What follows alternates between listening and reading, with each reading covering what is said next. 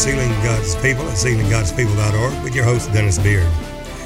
We've been talking about various things in the work of the ministry in the last days. On the 19th of January 2019, the Lord visited me saying, Seal my people by my word, as the angel ascending from the east, having the seal of the living God, so send I you. A very strong, profound word. Literally, we know we're in the last of the last days.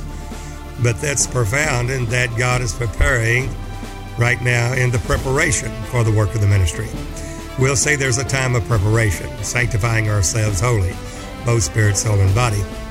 And we sanctify them through that truth. Our word is truth. So we're sanctified by the Holy Ghost. But he said, The Holy Ghost will speak of me, for all the Father's given is given unto me. Therefore I said, He will speak of me and show you things which will come, come to pass. And this is the revelation of Jesus Christ that God gave it to him to show unto his servants things which must shortly come to pass, and signified it by his angel unto John. Now, John Jehovah favored was the only apostle that did not see a martyr's death, but was in the Isle of Patmos there, or the Word of God and the testimony which he held. There, as John wrote, somewhere in the neighborhood of 95 AD, certainly after Vespasian, uh, Titus, the son of Vespasian, destroyed Jerusalem in 70 AD, there the revelation of Jesus Christ. Now, it's not the revelation of the Antichrist, and we're going to see that mark of the beast and various things. But what we want to focus on now is that many say that Revelation 4, verse 1 is the rapture. Now, we're going to take a look at Matthew 24, Mark 13, Luke 10, and Luke 21, and take a look at the time of the rapture and the work of the ministry. Now, most people say, Well, I'll read the Word of God. I don't see much of a work. I don't see much of a revival or a great work of, of glory in the last days. It seems like evil men and seducers waxing worse and worse. We don't see the glory. It just looks like it's just more trouble and more evil in the world and nothing happens. But yet, just as it was in John 7, we're going to see there is a secret and that is the Son of Man. Him hath God the Father sealed. That seal is sphragizo, which is, that sealing is to secret. It's secreted. Now we wonder why. Jesus, whenever his brothers came to him and said, Well, uh, it's the time of tabernacles, the Feast of Tabernacles, uh, go up, going up to Jerusalem. And uh, so there's no man that does anything uh, there in secret that wants to be seen openly and Jesus went up, as it were, in secret. Now, there's a reason why it's in secret. Everything in the Word of God gives us revelation into the work, but it's also line upon line, line upon line, precept upon precept, precept upon precept, here a little and there a little. That those that do not have a right heart will be ensnared and fail, and they will fall of that truth. They're uh, earnestly uh, saying they're contending for the faith. They say they love God, but yet their heart's far from Him. Those that are earnestly contending for the faith that was once delivered to the saints. When you seek for God with all your heart, you're going to find Him. Now we're going to see in John 7 at Tabernacles, and, and it's a time there, not of Pentecost or Shavuot, but Sukkoth. And Jesus would go up as it were in secret and then he cried with an electric voice. That voice is what we're going to hear before the coming of the Lord the second time without sin unto salvation, the second advent, when the Lord himself shall descend from heaven with the voice of the archangel, the trump of God, and the dead in Christ shall rise first. And we which are alive and remain shall be caught up together to meet the Lord in the air, and so shall we ever be with the Lord we have to focus on the Son of Man. Now, the Son of Man has been deemed by most denominations as the flesh, and the Son of God being that he's divinity, but Son of Man being his humanity. We totally disagree wholeheartedly. Because in John 3:13, no man hath ascended up to heaven, but he that came down from heaven, even the Son of Man, which is in heaven. And the Son of Man, standing right there before his disciples, stated that he was in heaven. And we're going to see in John 6 all the way, John 16. But John 6 there about, except we eat the flesh of the Son of Man and drink his blood, referring to the Son of Man, that we have no life. Except we eat of the flesh of the Son of Man and drink his blood, we have no life. That is that manna that came down from heaven, not as your fathers did eat and are dead, but as that living bread. Now, somebody said, well, we take the scriptures uh, uh, naturally, uh, just as at face value and not spiritually. Well, you're going to have a problem because the Holy Ghost will show you in the natural realm the spiritual effect of it because uh, the temple in heaven is made there. Uh, that temple in heaven has a image of that or the pattern of that that was given to Moses to make it in the earth so we can get a glimpse of heaven. When we see the spiritual truths as depicted uh, in the earthly realm, Jesus would speak with similes and metaphors that we would not miss these great, profound truths. Now, one of these is the Son of Man revelation. The Son of Man has nothing to do with flesh, it has to do with the kingdom office. The office of the kingdom, which is uh, the Christ in you, the hope of glory. The Son of Man. Jesus said, All judgment is given to the Son of Man because he is the Son of Man. There's a time that the saints will be given judgment. What know ye not that we will judge angels? And Paul was saying, Why can't you judge uh, uh, the smallest matters? And you're going before uh, the judge in the courts uh, there and before uh, the natural judges. Uh, and the least of the saints should be able to judge in these matters. Well, no, you're not. You'll judge angels. Well, there's a day that God will give judgment to the saints of the Most High. The kings of this world will become the kings of our Lord and of His Christ. We see that Son of Man first mentioned in Daniel 7:13. The consummation of that is the day of the Lord. Now that Son of Man is when we find there in 1 Corinthians 15, 23, 24, 25, 26, 27, uh, every man in his own order, in his own uh, battle battalion, in his own troop. Uh, Christ the first fruits afterward, those at his coming. Now the question is, what is the coming? Is it the uh, the coming of Jesus uh, there in the former and latter rain? Is it the coming of Jesus the Parousia and the second advent? And this is where the problem comes in, uh, in discerning. And the only way we can discern that is through the Holy Ghost. That's the reason why we must be led and guided of the Holy Ghost into all truth. The Holy Ghost the Christ in you, the hope of glory, is the one that leads us and guides us and gives us reality. When we see a seven head, ten horned beast with ten crowns upon his head ascend up out of the sea, well, we know that this is not going to be some horror show. Uh, that is a spiritual uh, significance there, and we don't take that naturally. And others say, well, uh, take it natural until you see that you can't and then take the spiritual aspect of the word. Totally disagree.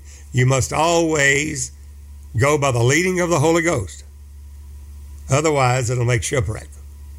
So as we see in John 3:13, no man has ascended up to heaven but he that came down from heaven, even the Son of Man which is in heaven.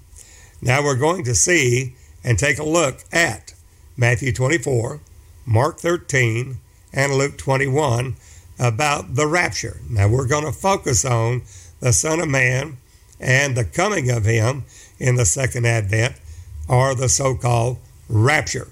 Now, somebody said rapture is not in the word. We have no problem with that because it says, caught up to meet, uh, caught up to meet the Lord in the air, and so shall we ever be with the Lord. First Thessalonians 4.17. Well, there's no problem with that. The harpazo, we're going to be caught up. There's no problem there using the word rapture. But we're going to see in Matthew 24 he was talking about the Mount Olivet discourse, and uh, as Jesus, uh, there was the disciples, and they were looking at the temple and how glorious the temple was, and they said, uh, "Look at all these things, this glorious temple," to show him the buildings of the temple. And Jesus said unto them, See ye not all these things? Verily I say unto you, there shall not be left here one stone upon another that shall not be thrown down. Now, this literally took place in 70 AD with Titus, son of Vespasian, literally took the throne, the stones, and threw them down into the streets of Jerusalem. And as he sat upon the Mount of Olivet, Olives, or the Olivet uh, Discourse, the disciples came to him privately, saying, Tell us what shall these things be, and what shall be the sign of thy coming and of the end of the world. Now, we've already said you set to your seal this sign. The sign is the seal. That sealing. You have set to this sign, this seal, uh, that this testimony of God is true. Uh, there, that you have set this to your seal. And that sign is the seal, and it is a signet or a signature of ownership of what they would call an engraving of an engraver. So the sign, sealing, there should be a sign given unto you. Uh, Ahaz, a virgin shall conceive and bring forth a son and call his name Emmanuel. Now that is the Lord Jesus Christ, born in the city of David, Christ the Lord.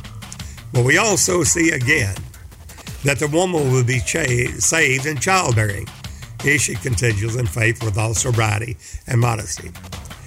She will be saved in childbearing. Yes, we're speaking, speaking of a spiritual significance that the woman, there's that sign in heaven, a great wonder in heaven, a woman clothed with the sun and moon under her feet, upon her head a crown of 12 stars. And she cried, travailing in pain. Now, that travail is birth pains. And she brought forth a man child. Now we see just as uh, the devil, through Herod, tried his best to, to kill all the children two years and under when he heard there was a king born in Israel. That he had all the firstborn there, uh, two years and under, all the male child, killed. We'll also see in Revelation 12 that this is not Jesus going back 2,000 years, because we see in Revelation 4, verse 1, there's a voice of a trumpet talking with John, saying, Come up hither, and I will show you things which will come to pass hereafter. Now, John's writing this in 92 to 95 AD. This is not Jesus' birth. This is the birth of Christ in you, the woman birthing, the church birthing the man child cut up to God and to his throne. Who are these?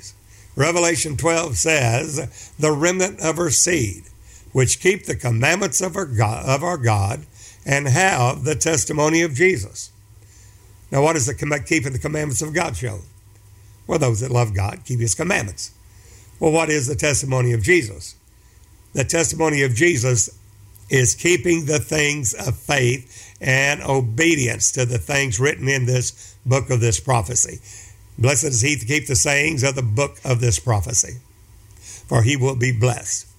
Well, that's the revelation of Jesus Christ that God gave unto him, John, to show unto his servants things which must shortly come to pass, sent and signified it by his angel unto John. The signified is a sealing, it's an engraving of an engraver, and that has uh, the final sevens. It's a book of sevens. It's a book of consummation. It's a book of perfection. We find seven angels to the seven churches with seven seals, seven trumpets, seven vials, or seven spirits before the throne of God, etc., etc. So we can call it the Feast of uh, Ingathering, the Feast of Tabernacles, uh, the Feast of Sukkoth, the Feast of Prophecy, the Feast of Sevens, the Feast of All Feast. All of these are appropriate titles through the book of the Revelation. Now, with that said, we take a look at Matthew 24, Mark 13, and Luke 21, and he's telling them what will befall the people in the last days. And he said, uh, This is a sign of his coming and of the end of the world. Now, remember the sign. There will be the sign of the Son of Man in heaven. But before that sign, there will be a great lightning that will come from the east even to the west. Now, Jesus warns some very profound warnings there about the second coming of the end of the world, the eon, the age. And he said, Take heed that no man deceive you, because there would be in the last days uh, uh, many false prophets. Now, how do you discern whether these things are of God or not?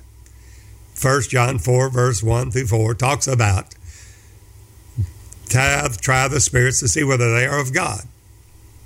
For because many false prophets are entered into the world. Any spirit that confesses that Jesus Christ, the Holy Ghost, Christ, that Spirit, the Spirit of the Son, which is the Spirit of the Father. Galatians 4 6, God has sent forth the Spirit of His Son into our hearts, whereby we cry, Abba, Father. For there's only one Spirit, and that Spirit is of the Son of the Father, the Son of God, Son of Man. It is the Holy Ghost. There, Jesus said, I will not leave you comfortless, I will come to you. There, Jesus is that Spirit.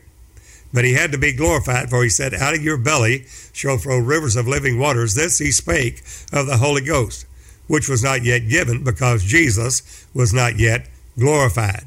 He must be glorified back to send that Spirit.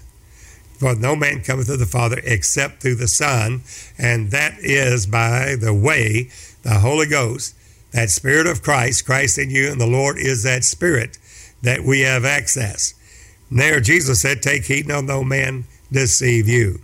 For many shall come in my name. That lets us know that just because they say the name of Jesus does not make it true.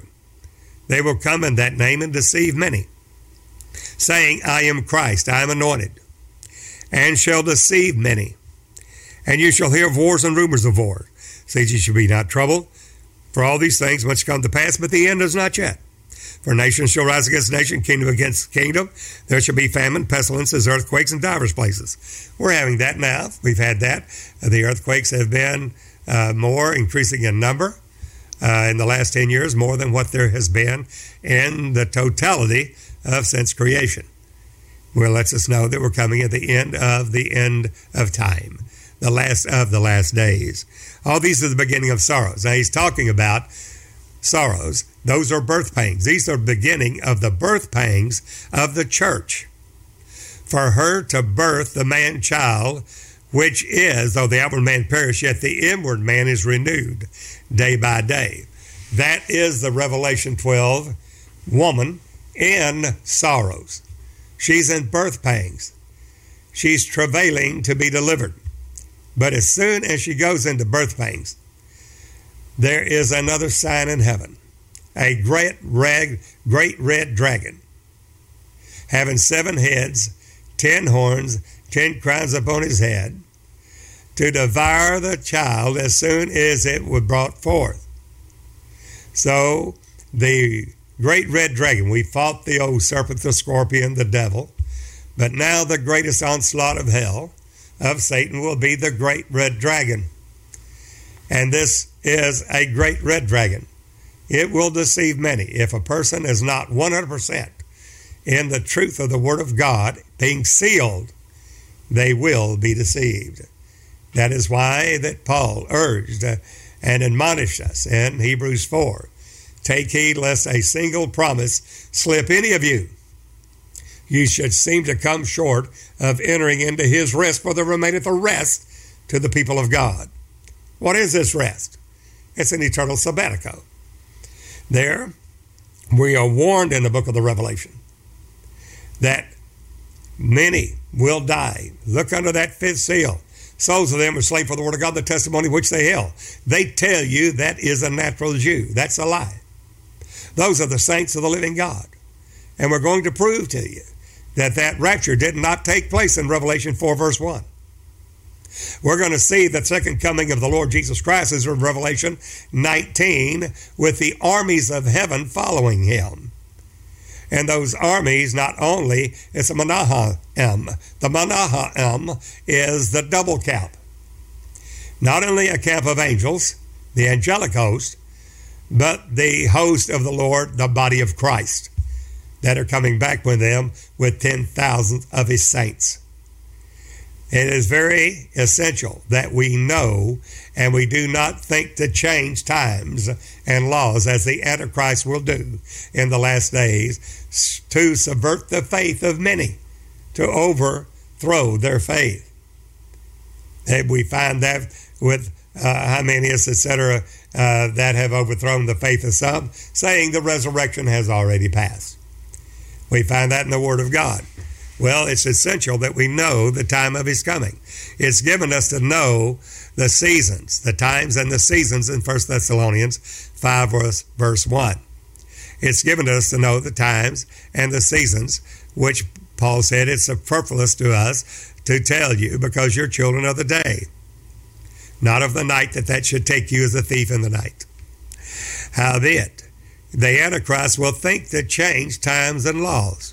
And the very thing that, that Judas Iscariot did was thought that he would promote the kingdom of God in force. Jesus has set up his kingdom upon the earth, betraying him, thinking that it would force the Lord then to put his kingdom upon the earth, which is not an earthly kingdom. It is the kingdom of God. And said, and Satan, there, if they had the princes of this world had known, they would not have crucified the Lord of glory. They did not know. We must know the Word of God and the seasons that it's given to us to know the times and the seasons. The seasons are three different seasons with seven different feasts. The three seasons are Passover, Feast of Weeks, and Feast of Tabernacles. In those three seasons, there are seven feasts. In the first season of Passover, there is Feast of Passover, Feast of Unleavened Bread, and Feast of First Fruits. That's the death, burial, and resurrection of Jesus. How do we get into it? Well, Christ, our Passover sacrifice for us, we repent. How do you get in the Feast of Unleavened Bread? Well, Romans 6, 1 through 4 tells you how. What? No, you're not. So many were baptized, were baptized into Christ's death. Romans 6, 4, that the body of the sins of the flesh might be destroyed. Colossians 2, verse 10 through 12 tells us that you're complete in Him and have need of nothing else, of which you're circumcised with a circumcision made without hands, and putting off the body of the sins of the flesh. That heart is circumcised. How? By baptism. So anyone that tells you that baptism is not essential for salvation is a liar. That is your feast of unleavened bread. That you're buried with him in baptism. Colossians 2.12 through faith in the operation of God when you raise him from the dead, through the circumcision, circumcision of Christ. What does he do? He circumcises your heart. That the heart is circumcised uh, there in the spirit. The body of the sins of the flesh destroyed by baptism. Well, that's a feast of unleavened bread. Then you're raised in the newness of life. You become a new creature. Well, now you're born of the water. Now you go to your fourth feast, which is the second season of Pentecost, Feast of Weeks. In that season, you have that Feast of Weeks, you number seven days, and on the mar after first fruits is the Feast of Weeks. That is uh, that wave sheaf uh, there that with unleavened you wait before the Lord. Now you wave sheaves and wait before the Lord with leaven. Well, that's the Pentecost, 50 days after when the day of Pentecost was fully come. Then suddenly there came a rushing sound of a rushing mighty wind. Out of the room where they were sitting. Cloven tongues of fire appeared and set on each one of them, and they were filled with the Holy Ghost. Now they're born of the Spirit. How do you get into it? Well, you repent and baptize in the name of Jesus Christ, raised in the newness of life, a new creature, as is Feast 1, 2, and 3, Feast of Unleavened Bread, Feast Feast of Passover, Feast of Unleavened Bread, and Feast of First Fruits. Then, the Feast of Weeks, you receive the Holy Ghost. You're born of water and the Spirit. Now we're going into the Feast of Sukkot, the Feast of Tabernacles, the Feast of Ingathering, the Feast of Sevens. That's the reason the seven thunders uttered their voices. John was about to write, and he said, Write it not. And there was a little book in the angel's hand. He had to take it the time of the rapture is very important because we find in Amos 9, verse 9, there's a sifting going, going on among the nations.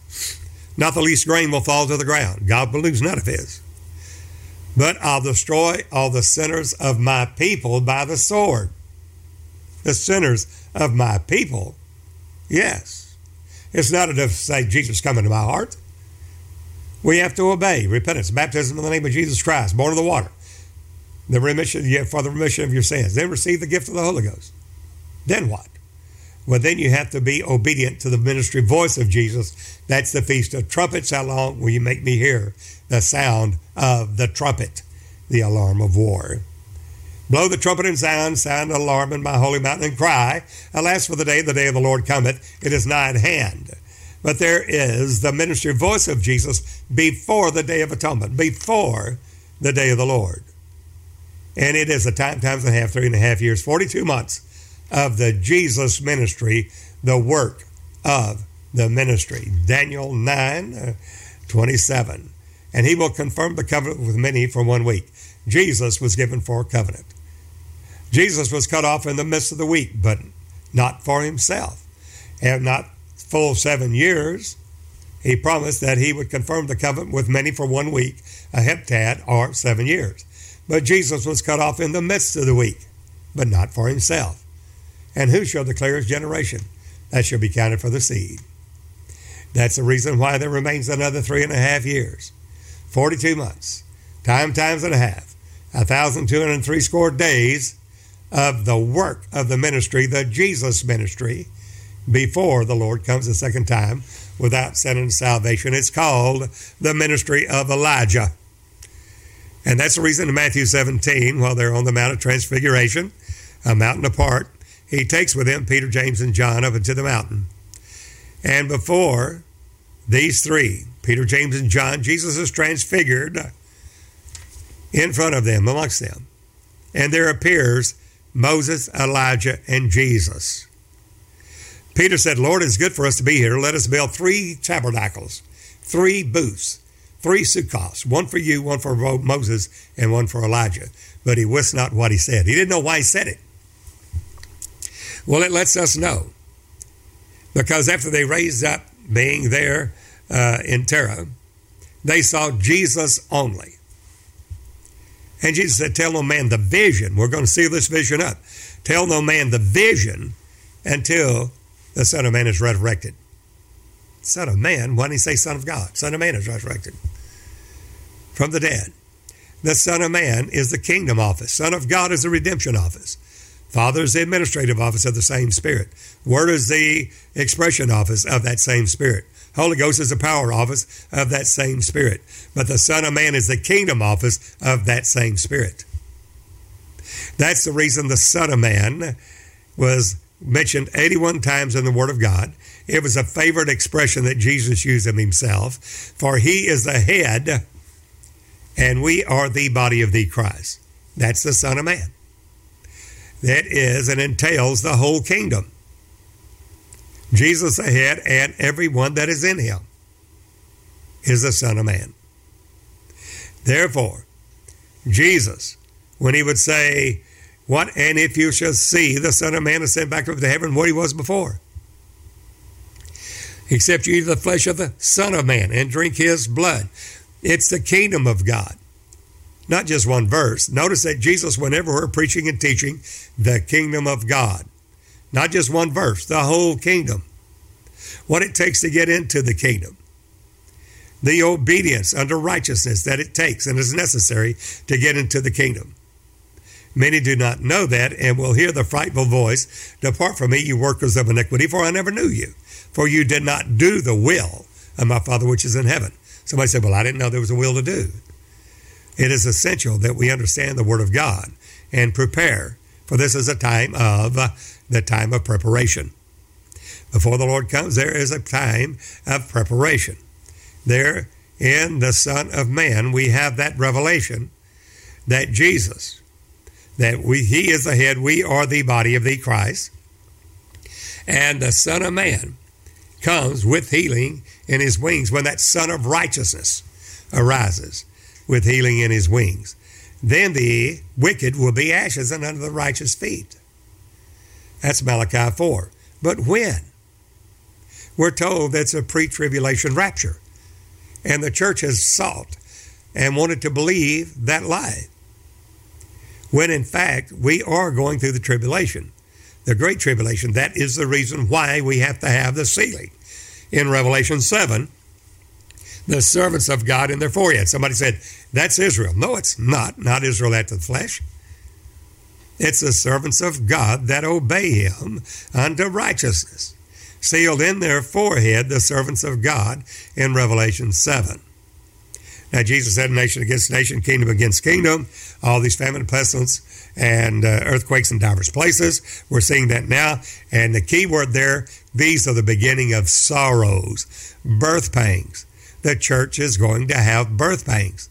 Why? It must bring forth Jesus unto the measure of the stature of the fullness of Christ. Somebody said, That's impossible. Then why did Jesus say, Be you perfect, even as your Father in heaven is perfect? And he gave some apostles, some prophets, some evangelists, some pastors and teachers for the perfecting of the saints. If we can't be perfected, then why did he give us apostle, prophets, evangelists, pastors, and teachers? For the perfecting of the saints, that we all may be presented blameless at the coming of the Lord, both spirit, soul, and body. He's coming back for a perfect church unto the measure of the stature of Jesus Christ unto a perfect man. He's not coming back for a church that has not made herself ready. For the bride hath made herself ready, perfect, spotless, and blameless, without blemish. That is the church of the living God. And uh, are we still not yet carnal? Be there divisions, heresies, uh, strife, hate, envy, murders, all these within the church. And that's the reason Paul said, Are you still not yet carnal? And to be carnally minded is death. So these are the beginning of sorrows. This is the beginning of birth pangs for the ones that are going to follow Jesus all the way. For you're not only called to believe on Jesus, but also to suffer with him. There's your birth pangs. Today that your charity aboundeth one toward another, and your faith groweth exceedingly, and all your tribulations, persecutions that you endure, which is a manifest token of the righteous judgment of God that you might be counted worthy of the kingdom of God, for which you also suffer. Seeing that it is a righteous thing with God to render tribulation to them that trouble you. There we have that work of the ministry. You have to be willing to suffer with Him. You suffer with Him, you will reign with Him. But it's birth pangs to bring forth Christ in you. And we find it in 1 Peter 4, verse 1. For as much then as Christ has suffered for us in the flesh, be ye therefore likewise minded. There's that mind of Christ in Revelation 7, verse 1 through 4, sealing the servants of our God in their foreheads. That's a mind of Christ. Be ye therefore likewise minded, for he that has suffered in the flesh has ceased from sin. In other words, come to a level in glory of not only called, chosen, but faithful in that call where God can trust you. That you're faithful. Called, chosen, and faithful. we find in the book of the Revelation. Here in Matthew 24, Jesus is telling us these are the beginnings of these birth pains. The false church says, Mystery Babylon says, I am a queen. Babylon says, I'm a queen. I am no widow. I'm already married to Jesus. And I shall see no sorrow. These are the beginning of sorrows. But Babylon says, We will see no sorrow. We will not have any tribulation or persecution. We won't have any birth pains. We're already a queen. There's nothing else. We're clothed, fed, and have need of nothing, as Laodicea cries out. But God said, I counsel of thee to buy me gold and tried in the fire, so that thy shame of thy nakedness does not appear. Knowest thou not you're poor, miserable, wretched, naked, and destitute? I counsel of thee. I'm telling you, try to buy of me gold. This is spiritual bartering. Buy of me gold, tried in the fire. A measure of wheat for a penny, Three measures of barley for a penny. See that you hurt not the oil and the wine. Those are the ones that haven't come to perfection yet, still have still have some buying to do, spiritual bartering. Buying to come to the measure of the statue. How? By except the man forsaketh all that he hath, it cannot be my disciple. It's very simple. These are the beginning of birth pains, sorrows. Now the outward man is perishing, yet the inward man is renewed day by day. Then shall they deliver you up to be afflicted. What? He just said these are the beginning of sorrows. They said they're going to deliver you up to be afflicted. Many of the afflictions of the righteous, but God delivered them out of them all. And shall kill you. My goodness, shall kill you? Right, saith the Spirit. Blessed are they that die in the Lord. Yea, saith the Spirit, that they may rest from their labors, and their works do follow them. I have not found your works perfect, Sardis. There in Revelation 3, the, the fifth, that fifth church said, I have not found your works perfect. He's looking for perfect works. What's that? It means that you have obeyed the Lord unto righteousness. Romans 6. Obedience unto righteousness. You will be hated of all nations for his name's sake. That means the world will hate you because it hated it hated him first. If the world hates you, know that it hated him first. If you were of the world, the world would love you. But because you're not of the world, the world hates you. And he says, You're going to be hated for my name's sake. You name the name of Jesus. How'd you take on that name? In baptism. As many as been baptized into Christ has put on Christ, of which the whole family in heaven and earth is named Jesus. And many false prophets shall arise and shall deceive many. And because iniquity shall abound. What's iniquity? Lawlessness. Not being led of the Holy Ghost. Everybody going after their own, seeking their own ways. The love of many shall wax cold. They'll think, well, God, it seems like no use. But he that shall endure unto the end, not one week before or seven years before the tribulation, and then you're raptured out, and then after seven years, here the Lord comes again. He comes once and once and for all, friend. He that shall endure unto the end, the same shall be saved. Now, Jesus said there in Matthew 28 19, Go you, all the world, teaching them to observe all things whatsoever I commanded you, baptizing them in the name of the Father and of the Son and of the Holy Ghost. Father's not a name, it's a title. Son's not a name, it's a title. What is the name of the Father and of the Son and of the Holy Ghost? Jesus. That is expressly stated in John 5:43 and uh, John 17 over and over. I'm coming in my Father's name. Father, I've kept them through your name. Jesus comes into Jerusalem.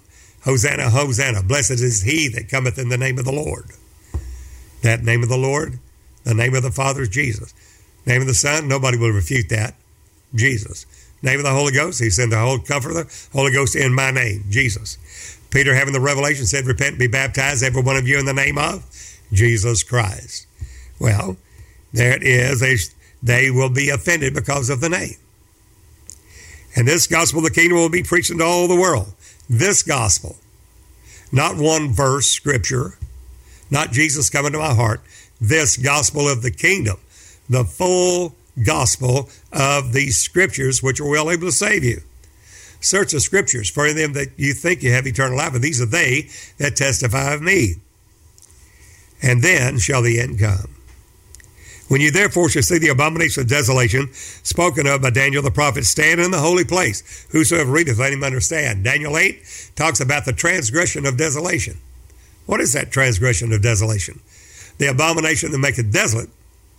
Why? Because of transgression, because we have sinned against the Lord our God. Daniel said, Lord, I've sinned my father's sin, and I'm, we are worse than our fathers. Therefore, unto us belongs confusion of faces, as it is this day, but until the Lord everlasting righteousness and holiness unto God. He knew that the people going their own way, following their own spirit, that is iniquity, lawlessness. That because of that iniquity, God said, uh, the Lord said unto them, Depart from me, I never knew you, you that work iniquity. Then he tells you, Those which are in Judea, flee into the mountains. Let him which is on the housetop not come down and take anything out of his house. What's a housetop? Tabernacles. What's that tabernacles? That's when you go on the housetop, build booths as commemorative of coming out of Egypt, the Feast of Booths, on your housetops. Don't go down to take anything out of your house. In other words, don't go back there in tabernacles. You're going right on in You're on the rooftop, on the housetop. Neither let him which is in the field return back to take his clothes. And woe be unto them that were child of them that give suck in those days. But pray that your flight be not in the winter, neither on the Sabbath day. Somebody said, but that's a natural Sabbath. No, it's not. That winter is the time of snow, it's a time of hail. Winter, snow, hail, all these fulfilling my words. Psalm 149. That winter is a time of great tribulation.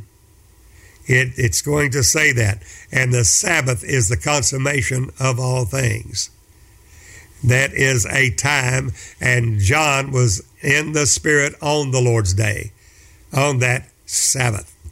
And he said, Then shall be what? And he's telling us right there what we must go through. For then shall be a time of great tribulation. Somebody said, That's not the great tribulation. The word says, Then shall be great tribulation. Well, it couldn't be.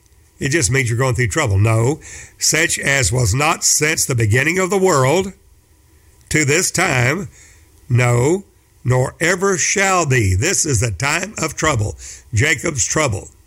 But we will be delivered out of it. We will go through it just like Noah went through the flood, so the body of Christ will go through. And anyone that says they will see no tribulation, in Amos 9:10, God said, I'll destroy all the sinners of my people, which say, No tribulation, no trouble shall come upon us. I'll draw the sinners of my people by the sword, which say no evil shall prevent nor overtake us. That evil is tribulation, trouble. It is wrath, tribulation. Well, except those days which shall be shortened, there shall no flesh be saved. But for the elect's sake, that's not Israel. That's the elect, the church of the living God. It shall be shortened. Then it shall any man shall say to you, Lo, here's Christ, or there, believe it not. For there shall arise false Christ, false prophet, deceiving many, saying that Jesus Christ is not come in the flesh, that he's not the Father of glory, he's not that Spirit. Jesus Christ had not has come in the flesh, but Jesus Christ is come in the flesh, is of God. That means that you say that Jesus is the Father. He is that Spirit. He is the Lord. It is Christ that is coming you and will still come in the body of Christ until the fullness of the Gentiles be come in. And these false prophets will show great signs. If you're looking for a sign, you're going to see them. And wonders, insomuch that if it were possible, they deceive, they shall deceive the very elect. Behold, I have told you before. Now, this is very serious that we understand these things. Now, I want to focus on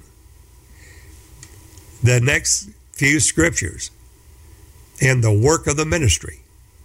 Wherefore, if they shall say to you, Behold, he's in the desert, go not forth.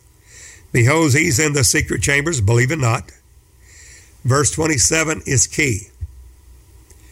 It's a key to you and I understanding the work of the ministry.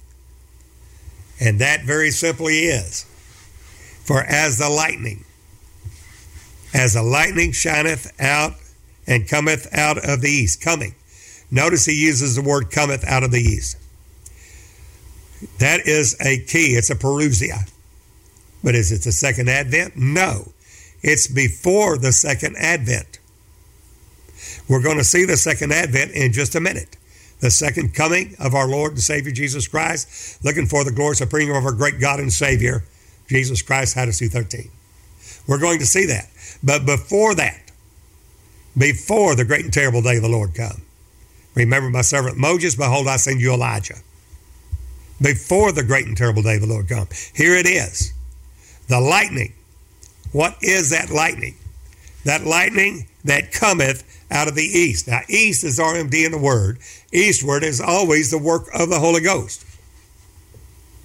When it says he seals 144,000, he doesn't write 144, he writes RMD in the Greek, thousand. Why? Because R is 100, M 40, 4. It's the work of the Holy Ghost in east eastward. When Rebecca had a bracelet put upon her hand. That bracelet was a little sign of ownership. Whenever there was a sealing of the servants of God in their forehead, it was a sign of ownership. It was a seal that these are the uh, authentic, these are the true body of Christ. You see, for whom the Lord did foreknow, them he did predestinate. Predestinate to be what? Predestinate to be conformed to the image of his son. And most of the church world says, no, you can't do that. You can't be perfect. You can't be conformed to the image of Jesus Christ. He's God. No, he works salvation as a man, not as a God man, as a man. Because he had made himself of no reputation, Philippians 2 6. He took upon him the form of a servant, made in the likeness of men, and being found in fashion as a man, not as a God man, as a man. By one man's disobedience, sin came to the world, and death by sin, therefore by one man. Not a God man, a man. Shall my servant make many righteous. He had emptied out and made himself of no reputation, no glory, to work salvation as a man on our behalf, made in under the law to fulfill the law, to redeem us that were under the law, Galatians 4, verse 4. Now, when you see that, and we're seeing here that there will be a lightning cometh, the lightning cometh out of the east, east, RMD, that's 144, the work of the Holy Ghost that angel's coming from the east, having the seal of the living God. Revelation 7. What is this east? He is not descending from the east, he's ascending from the east. This is going higher and higher in glory through the work of the Holy Ghost as an angel ascending from the east, having the seal of the living God. This lightning cometh out of the east. What's that coming? It's a parousia. The coming of the Lord? Yes, the coming. To what are we going? How, how are we going? Now, we know we had a depraved nature. We had to be born again. But notice that Jesus, he said that, like as I am, so you will be in this present evil world. If we walk in the light as he is in the light, then we have fellowship one with another. That's blood flow. And the blood of Jesus cleanses us from all sin. There, Jesus said, You are the light of the world. You are. Somebody said, No, Jesus is the light of the world, but not us. Yes, you are the light of the world. You're a city set upon a hill that cannot be hid. So let your light shine. This lightning cometh out of the east. Now we find that you and I, and somebody said, Well, we're justified and that's it. No, there's more. Because as many as he did foreknow, them he did predestinate to be conformed to the image of his Son. And those that he predestinated, them he called. Them that he called, he justified. Most stop there. And those that he justified, he also glorified to be conformed to the image of Jesus Christ. Now, God has shown forth his glory in the face. It's very important we see, important we see the face. God has shown forth his glory in the face. What face? In the face of Jesus Christ. But we have this treasure in earthen vessels. Why? Because Jesus said, While I'm in the world, I'm the light of the world. Now I go away. It's expedient I go away. For I go not away, the comfort of the Holy Ghost will not come. Therefore, I'll go away, and I will not leave you comfortless. I will come to you. The promise of the Father, which saith he, you've heard of me. Christ in you, the hope of glory, Jesus in you, how he's glorified with the Holy Ghost and sent unto us. There he said that you're not only called, that you're justified, but also glorified. Well, the Lord is that Spirit. And where the Spirit of the Lord is, there's liberty. We all with open face, beholding as in a glass the glory of the Lord are changed into the same image. Don't let anybody tell you you can't be literally changed through the Holy Ghost, not through your own self, through the Holy Ghost to the same image of Jesus Christ, even as by the Spirit of the Lord. 2 Corinthians 3:17. That is the work of the ministry. And here it is. before the coming, before the second advent. He said, uh, yeah, don't go after any of these false prophets. He said, For as the lightning, and he goes to lightning, as the lightning cometh out of the east. The east, RMD, the work of the Holy Ghost. That coming. Where do we know the coming? In Hosea 6, verse 1 through 4, it's going to tell us about this coming, this lightning. Come and let us return to the Lord. For he hath torn, he will heal us. Somebody said, Oh, no, no, that's the devil. No, God said, I kill, I make alive, I wound, I heal. Deuteronomy 32. I, the Lord, do all these things. Shall there be evil in the city? And I, the Lord God, have not done it? God has his way in the wind and in the whirlwind. It's not the devil. God himself. Why? He rules in the affairs of man, the sovereignty and providence of God. Here in Hosea 6, verse 1 through 4, he's telling us about this lightning. He's telling us about how he's going to come. He's coming out of the east. Well, who is this? Come and let us return to the Lord, for he hath torn. He will heal us. He hath smitten. He will bind us up. After the second day, he will revive us. Well, we've already been after the second day. It's been 2,000 years. Now we're in the third day. And in the third day, he's going to do something. And in the third day, he will raise us up and we will live in his sight.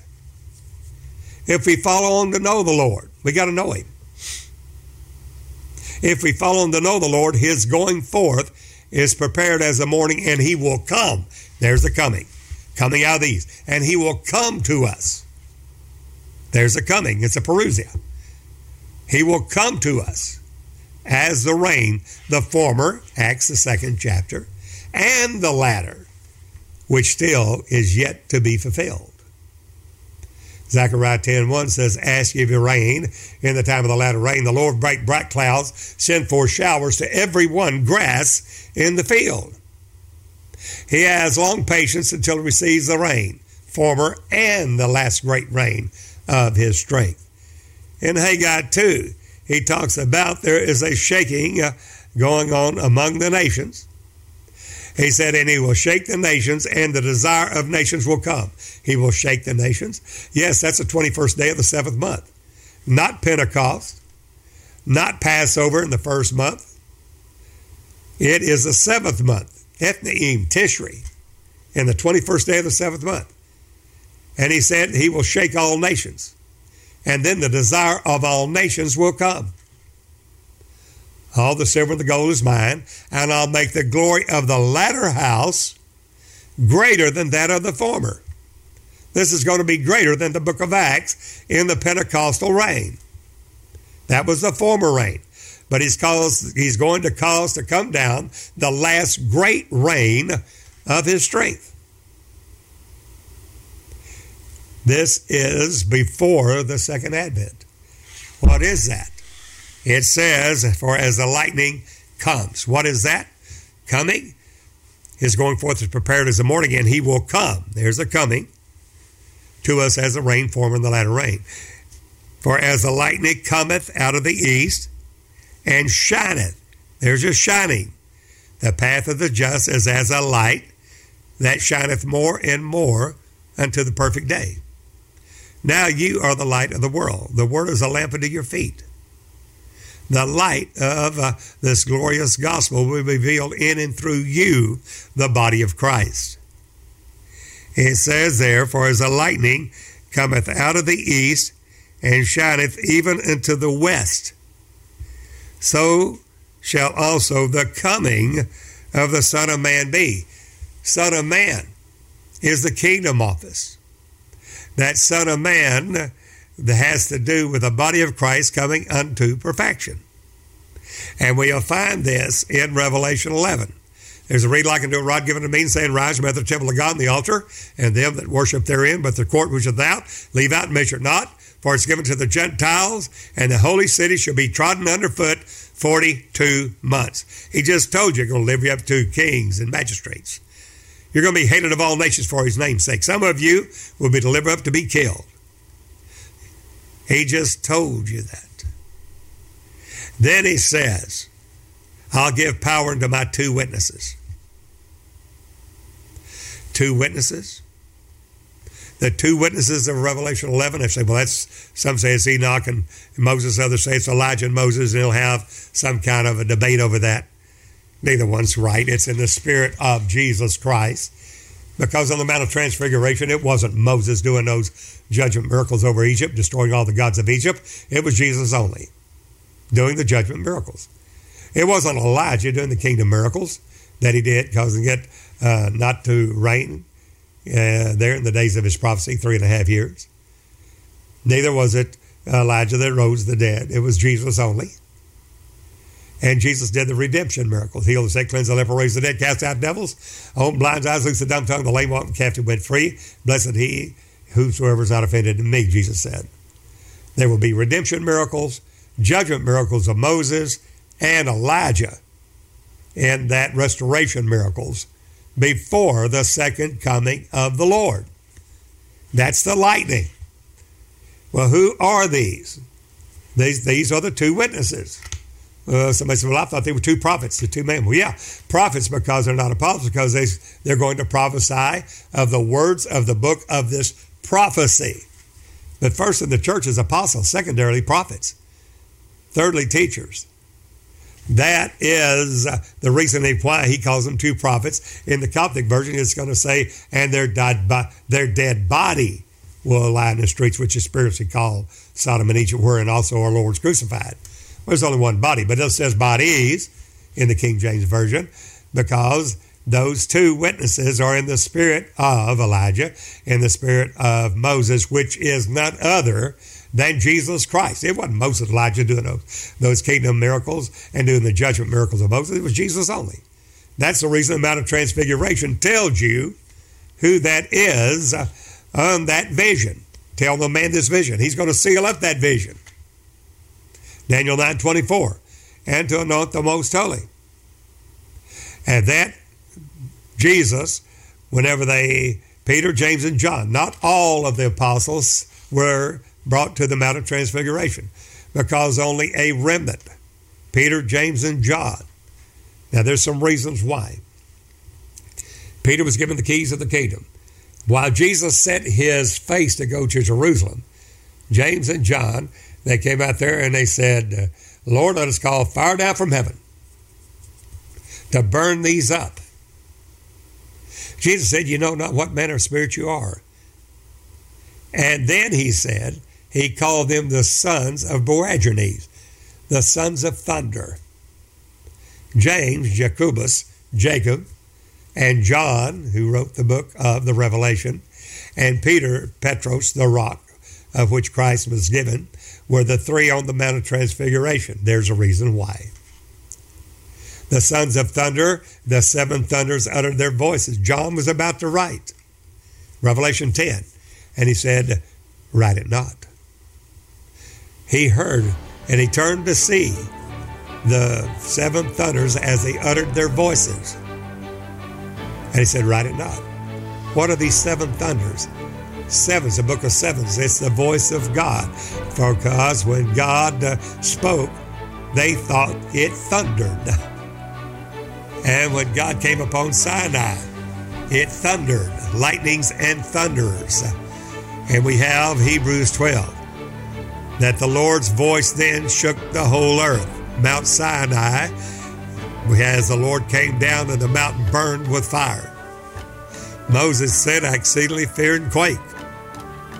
His voice then shook the earth. The people said, Moses, you speak to God and tell us. At that point, Paul tells us in Hebrews 12 the Lord then, whose voice shook the earth, let us refuse not him that speaks from heaven. This is the ministry voice of Jesus. It's the Feast of Trumpets. It's that season of the ministry voice, the trumpets, the Feast of Trumpets, uh, and these will be the lightning that will warn the people before the second advent. That is, uh, the lightning cometh out of the east and shineth even unto the west.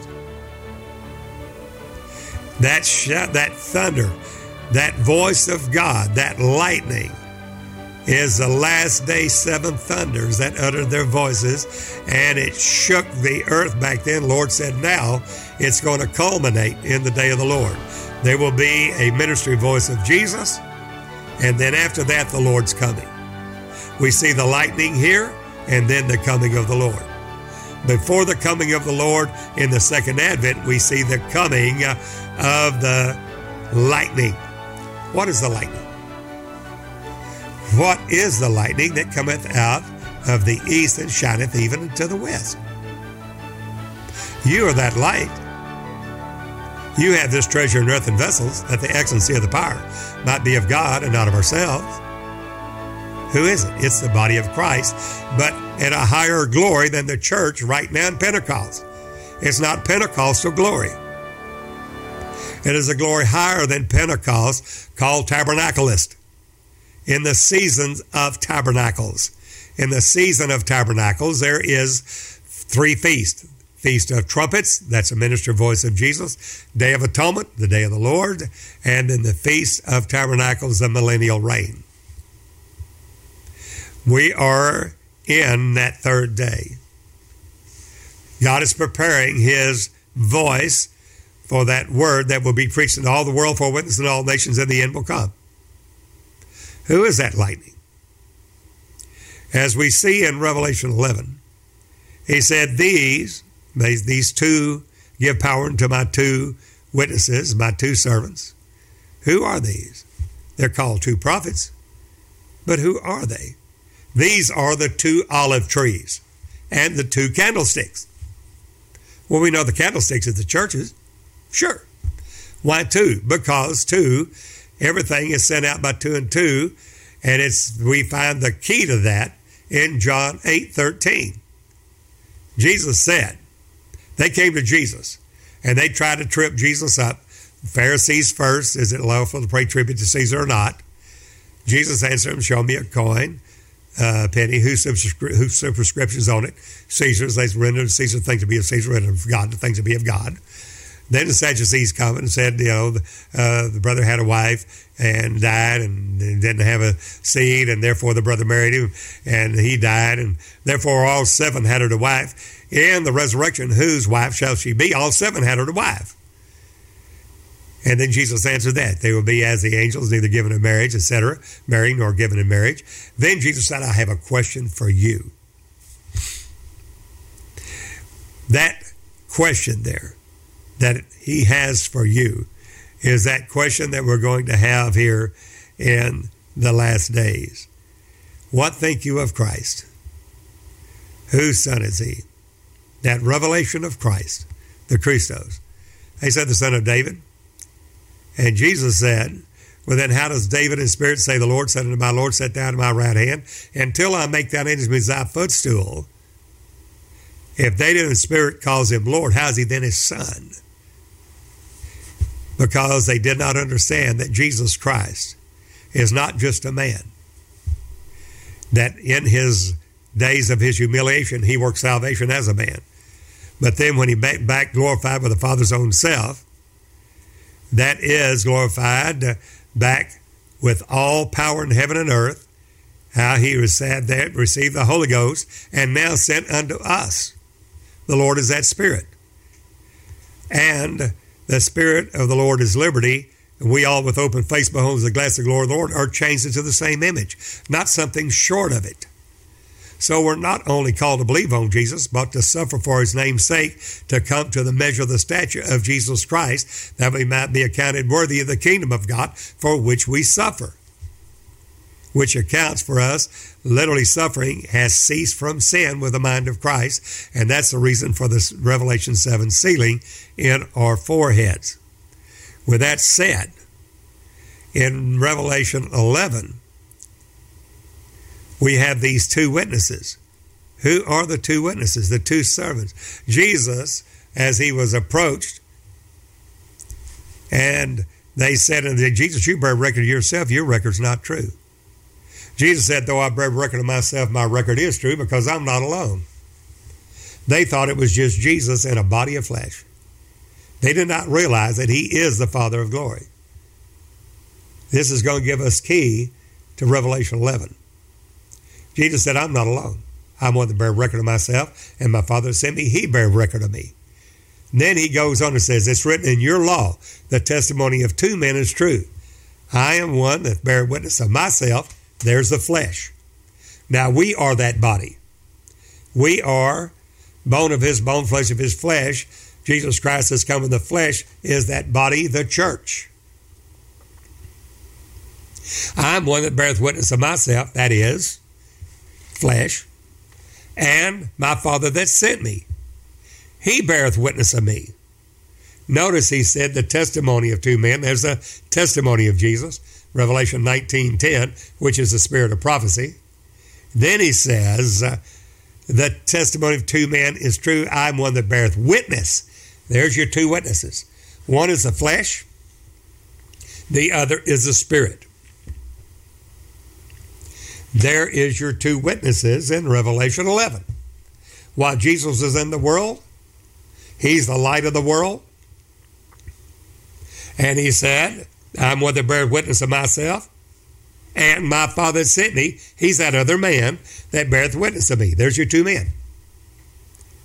Well, the two witnesses there in Revelation 11 is in the spirit of Elijah and in the spirit of Moses, which it's not Moses, it's Jesus only.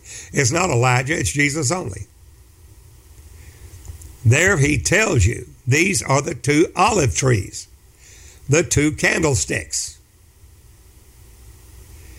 Those ones I give power to my two witnesses, my two servants.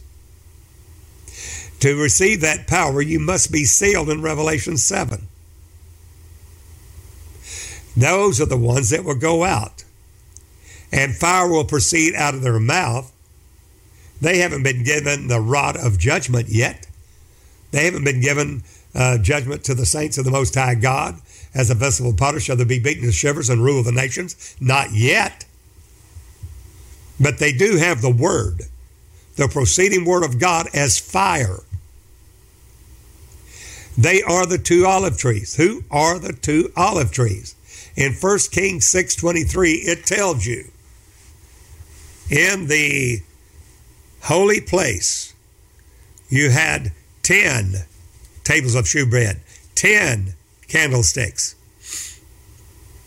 Then you went in within the veil you had that golden censer, but you went within the veil, five steps up, and as you did, there was three levels to Solomon's temple. And in that most holy place was the Ark of the Covenant called the Testimony. Inside that testimony, you had Aaron's rod that budded and brought forth almonds, priesthood. You had the manna from heaven, an omer of a manna put in there for a witness against them in the last days, the latter days. And you had the Decalogue, the tables of stone. Those three things.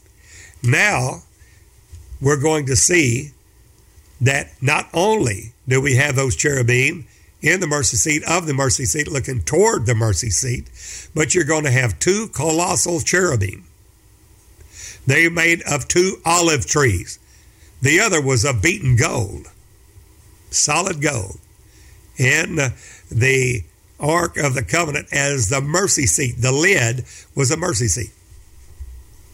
But now we have two colossal cherubim of olive trees overlaid with gold, 10 cubits high.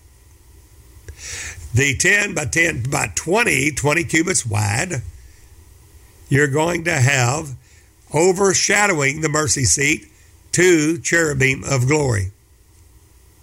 They are two olive trees. The two olive trees, the tree is a candlestick.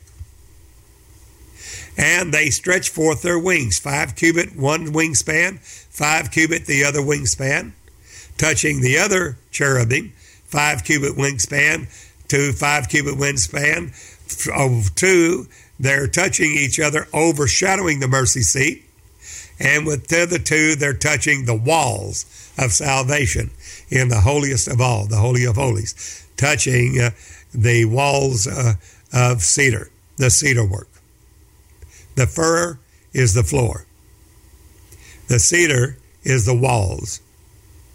And uh, he will uncover the cedar work. But the olive trees are the church of the living God, the cherubim of glory. And that's the reason why you have in Genesis 3, after the fall, God set cherubim at the east end of the garden of God. You and I are told these are angels. They are not angels. He said cherubim at the east end of the garden God to keep the way of the tree of life. To keep the way, not to keep man out, not to guard the holiness of God. They don't have to God don't have to have anything guard him. These cherubims are to keep the way of the tree of life. They're keeping it. Who's the way? Jesus is the way, the truth, and life. And that's a capital C in Genesis 3. Why? Because that is the lion, man, ox, and eagle, Jesus Christ. That's the four faces. God showing forth his glory in the face. Well, there's going to be four faces there of Jesus. A lion. In Matthew, he's declared to be the lion of the tribe of Judah. In Mark, he's the perfect man, the face of a man, the perfect man. Luke, he's going to be the face of an ox, the suffering servant. And where the uh, increase comes by the strength of the ox, where the crib, crib is clean, there's no increase. Jesus is that ox, all strength, almighty. And then in John, he is the flying eagle.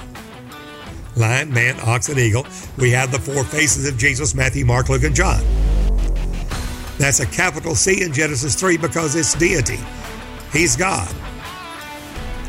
Therefore, in Ezekiel 1, it shows us that they are living creatures by the river Chebar. It's in the 30th year of Ezekiel. Why 30? Because in the year 30, a high priest must be 30 years old to take his office, Numbers 4. Ezekiel's reached, reached that age. In that 30th year of Ezekiel, son of Buzi. Well, 30 years of age, that's the high priesthood. There's a, Ezekiel, strengthened of God. His name means strength of God, the same as one of the pillars, Boaz, strength of God.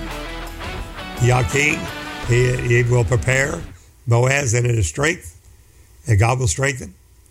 And there is Ezekiel. And he's going to be referred to as the Son of Man. Not because of his flesh. Sometimes it's going to be capitalized, sometimes it's not. There's a reason for that. And we're going to see that in Ezekiel in that 30th year. He sees visions of God. He sees a fire enfolding itself as the color of amber. And out of that fire comes uh, four living creatures as the appearance of a man. That man is the perfect man, Christ Jesus. It has the appearance of a man. That's the same man you see in Revelation 19:10. John saw it. And he saw this man that looked just exactly like Jesus. He thought it was Jesus. He bowed down, was going to bow down to worship him. And he said, See, thou doest it not. I am of thy fellow servants and of thy brethren that have the testimony of Jesus. That testimony of Jesus is the faith that was once delivered to the saints. What is that testimony? The revelation of Jesus Christ, that God gave it to him to show and to his servants things which must shortly come to pass. Those things are the things of faith. Faith is the substance of things hoped for, the evidence of things not seen. Things in heaven, things in the earth, things of the earth, the things written in this book. Blessed is he that keepeth the sayings of this book. The things uh, are the things of faith. Faith is the substance of things hoped for, and it's to show unto his servants things. That is the testimony. The testimony of Jesus, worship God, for the testimony of Jesus is the spirit of prophecy. Small s. Why is it a small s? Because he that's joined to the Lord is one spirit, capital S. He is that spirit, but he that's joined the Lord is one spirit. We're one with him. There in uh, Revelation 19:10, we have the testimony of Jesus, which is the spirit of prophecy, the faith that was once delivered to the saints. When we look at the olive trees. We know that they are the cherubim of glory because Ezekiel 10 tells us the living creatures I saw by the river Chebar, and I knew that they were the cherubim. The same that we see in Revelation 4 and Revelation 5, which is a lion, man, calf, and eagle. Calf being not a ox yet, an ox, but will grow in from the man child to the man in Revelation 12. When we see the olive trees, the cherubim of glory, we look at Ezekiel. These lightning cometh out of the east and shineth even to the west. We need to see the work of the cherubim, which is the work of a beryl stone, which on the beryl stone is written Dan, judge, judgment. For God will move upon his people therein, as remember my servant Moses, judgment, and Elijah, which is restoration, before the great and terrible day of the Lord come. In Ezekiel 1, when we take a look at these living creatures, they come out of fire. This is a brand plucked out of a fire in Zechariah 3 with a change of raiment. God is changing the raiment now for those that have an ear to hear, preparing them in the preparation for the work of the ministry. In Ezekiel, if you will, look at Ezekiel 1.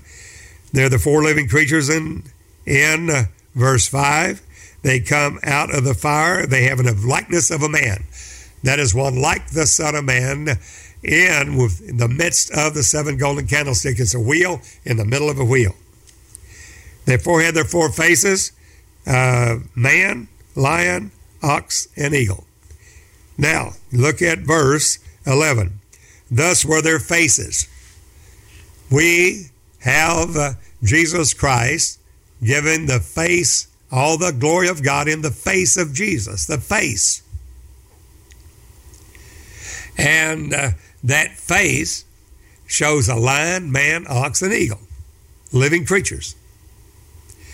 When we see Revelation 4, the Zoe, the four beasts, they are exactly the same before the throne of God. Four and twenty elders have four and twenty seats where we're seated together in heavenly places in Christ Jesus, the priesthood. But then there are the four beasts, the living creatures. And they are the ones that's going to say, Come and see. When we see those, they are the olive trees. They are the candlesticks. They are the cherubim of glory. Revelation 11, these are the two olive trees. The olive trees are the two olive branches of Zechariah 4, which are the cherubim, 1 Kings 6.23. They are the same cherubim of glory in Ezekiel 1 and Ezekiel 10. They four had their four faces. Now, it says, every one of them were joined one to another. That's the unity of the faith. And two covered their bodies. So two, they stretched upward. Two of every one, they join one to another. The joining of one toward another. And the wings is what you flap on the wind of salvation. Without the wings, you cannot flap on the wind of doctrine. They too, they covered their bodies.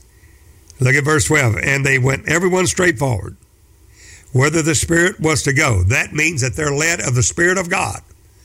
They're not fighting one against another. They're not justly one against another. They are 100% in the perfect will of God. No strife, no envy, no hate, no malice. They went and they turned not when they went. They turned not to the right hand or the left, everyone straight forward. For the likeness of the living creatures Take a look at their likeness. Their appearance was like burning coals of fire. Burning coals of fire was that fire is what was put upon Isaiah's lips when he saw the Lord. Instead of a man of unclean lips and of undone, burning coals of fire was put on his lips. And that coal, he said, Now, who will go for us? It's a preparation for the work of the ministry and like the appearance of lamps. That's the word. They have lamps. And they have ten virgins, five wise, and there's going to be five foolish. And as at midnight cry, Behold, the Lord cometh. This is not the rapture of the church. It's the coming, the latter rain of the Holy Ghost. And they went out there to meet him. They were going into that bedchamber. They were going into those chariots, the bedchamber, there with their beloved. Five wise had oil for their lamps. There's the burning coals of fire in their lamps. The others, and they trimmed their wicks, they lit, but they had plenty of oil for their lamps. But the five foolish virgins, they're still virgins, following the Lord, but they did not have enough oil for their lamp, and their light went out. The lightnings will not be there. This, this lamps will go out. The others went in, and it was shut to the door. That's your sealing. And it said it went up and down among the living creatures. Notice this. And the fire was bright, and out of the fire went forth lightning. What goes out from the cherubim? The lightning goes out from them. Burning coals of fire, lamps goes out from them. They're not the fire. They are and have the kingdom within them, Christ in them.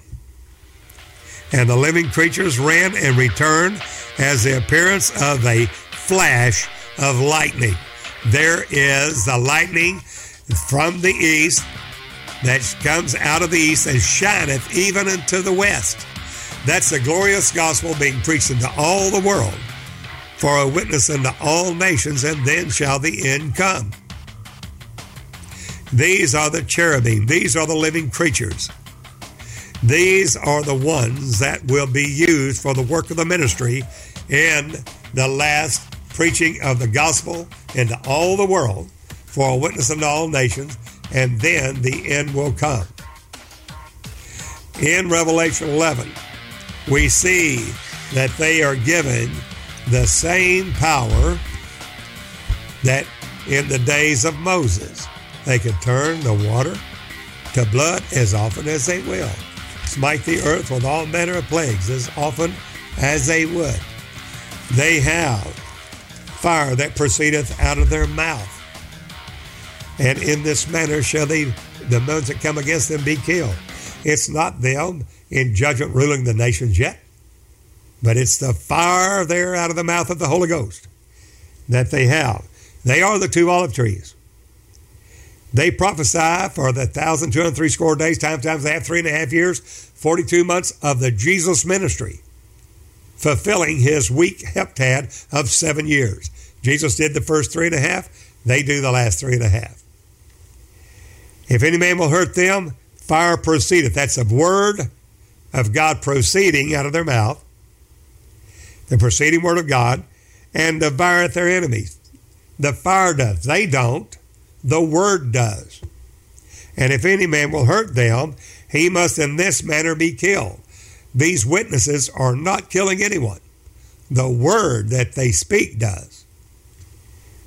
They have power to shut heaven, that it rain not in the days of their prophecy, just as Elijah but that was Jesus' only, remember, on the Mount of Transfiguration.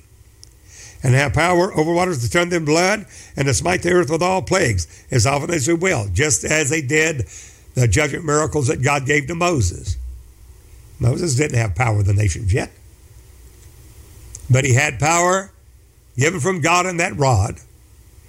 Where did that rod go? It was given unto you.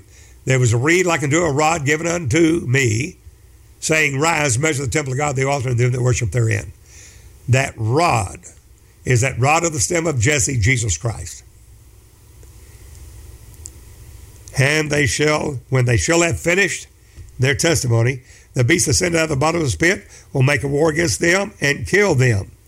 Now there will be many, many. There won't be just two. Two is the number of witness, but there will be many in the church that of understanding shall fall to try to purge and to make them white. Daniel 11. And many of understanding, they shall teach others and instruct many. and their dead bodies shall be in the street of that great city, which spiritually is called Sodom and Egypt, wherein also our Lord was crucified. He wasn't crucified in Sodom and Egypt, but that is, uh, he was crucified there, we know, in Golgotha, Calvary, out without the, outside the camp. Well, same way will it be, but it's the spirit of Sodom. It's the spirit of Egypt. It's a spirit of uh, against the kingdom of God. And they of the people and kindreds and tongues and nations shall see their dead bodies there, what? Not three days, three and a half days. Why? Because it's fulfilling that week of Jesus. It shows us in that type and shadow three and a half days, which is the other end of the week. Jesus did three and a half years. The others will do that three. Then there, Jesus three days there in the tomb. Well, these will be three and a half days, and when I suffer their dead bodies to be buried. In the Coptic, it says their dead body because there's only one church, but it's two witnesses. And it says, and they that dwell upon the earth shall rejoice over them and make merry and shall give gifts one to another because these two prophets tormented them that dwell on the earth. Somebody said, that's just two, two men. No, it's the spirit, everything in the mouth of two witnesses. Two to three witnesses, there's the two witnesses. That is the two olive trees. Those are the cherubim. They are the candlesticks. And after three days and a half, not three days, three days and a half, or the, the balance of that week, the Spirit of life of God will enter into them, and they stood upon their uh, feet, and great fear fell upon those which saw them. And they heard a great voice from heaven, saying, Come up hither. And they ascended up to heaven in a cloud, and their enemies beheld them. The same hour there was a great earthquake. The tenth part of the city fell, and in the earthquake, quake were slain of men seven thousand. Seven, perfected glory, thousand, perfected glory. Seven is the perfect number of God, and the remnant were affrighted and gave glory to the God of heaven. These were not killed, they were going to the millennial to be reigned over. The second woe is past. Now, that is the first woe trumpet. Second woe is past into the third one. Three, woe, woe, woe be into the heavens of the earth. Therefore, in Revelation 4, verse 1, I heard a voice of a trumpet talk with me saying, Come up hither, is not the rapture.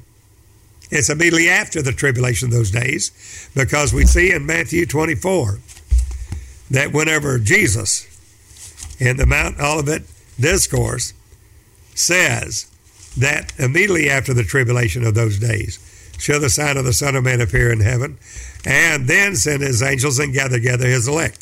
But before that time of the second advent, the point we want to make very, very emphatically is that there is the lightning, Matthew 24, verse 27, for as the lightning cometh out of the east, that's the cherubim of glory, that is the work of the ministry, that is the witness of the body of Christ that have the testimony of Jesus. And we'll get into depth on that in the, the coming podcast. And shineth even unto the west. It covers the whole earth. It didn't say north to south, it said east to west. No ending. So also shall the coming of the Son of Man be. That Son of Man's the kingdom office. The Son of Man is we've gone up into him in all things. And wheresoever the carcass is, that the eagles would be gathered together. Why did it say that? Eagles would be gathered together. Lion, man, ox, and eagles. And eagles be that body of Christ. Then it says, immediately after the tribulation, we've been going all through that. It's a time of trouble, such as never was, such as was a nation, neither shall ever be again. Evil, the devil coming down to you, having great wrath, knowing he has but a short time. It is the fullness of evil against the fullness of the power of God Almighty in and through the body of Christ. When evil comes in like a flood, God raises up a standard against him. When the old dragon, the serpent, the scorpion, the devil goes to kill, the woman and the man child. Then two wings of a great eagle are given to the woman, where she flieth into the wilderness, where she has a place prepared of God, where she's nourished from the face of the serpent for a time, times, and dividing of a time, three and a half years, 42 months, 1,203 score days, exactly the time, times, and a half. Exactly the last of the Jesus ministry, the work of the ministry. There, immediately after the tribulation of those days, shall the sign, the sun be darkened, and the moon shall not give her light, the stars shall fall from heaven, just like he said it would, and the powers of the heaven shall be shaken. The heavens will literally melt with fervent heat, and all elements will be dissolved. What manner of holy conversation should you be? And then shall appear the sign of the Son of Man. The sign of the Son of Man is the sealing all those that are with the Lord. That's a Menahem. Menahem is a double cap. Not only are the angelic hosts coming with the Lord, but he comes with 10,000 of his saints. That's the sign of the Son of Man in heaven, where he gathers all things together in one in Christ Jesus, uh, and then comes and takes the earth and sets up his kingdom for a thousand years we will reign as kings and priests in the earth with the Lord for 1,000 years. Well, neighbor, there's much that we will go into in detail about the lightning, the thunderings, the voice, the voices, and that earthquake, and that testament open in heaven, the ark open in heaven, and that testimony of Jesus in the land, where he bows the heavens down to the earth and sets the ordinances of the Mazzaroth in the earth. But just know it's immediately after the tribulation of those days, after the lightning is shined from the east to the west, after that coming of that lightning from the east, shining even into the west. The path of the justice is a shining light, shining more and more to the perfect day, the perfect day when the Lord comes immediately after the great tribulation. The rapture is after the tribulation. We shall not all sleep. We shall all be changed in the moment of twinkling eye at the last trump. 1 Corinthians 15, 51, and 52. The last trump is not the seventh trump of God because that is uh, the whoa, whoa, whoa being in the heavens of the earth by the other three trumpets, whether that's the sound. And that seventh trumpet is a woeful, woe trumpet. Fifth, sixth, and seventh trumpet. That trump of God and the dead in Christ shall rise first. That's the very last voice, trumpet of God, the voice of the archangel, and the trump of God. There, when we will, we will all rise. We which are alive and remain shall be caught up to meet the Lord in the air, and so shall we ever be with the Lord. The work of the ministry is ahead. It's a time of preparation for the work of the ministry, for those that have an ear to hear. Well, until next time, this is Brother Dennis Beard, Saving God's People, savinggodspeople.org. Until the next time, Brother Dennis Beard saying, Behold the real Jesus.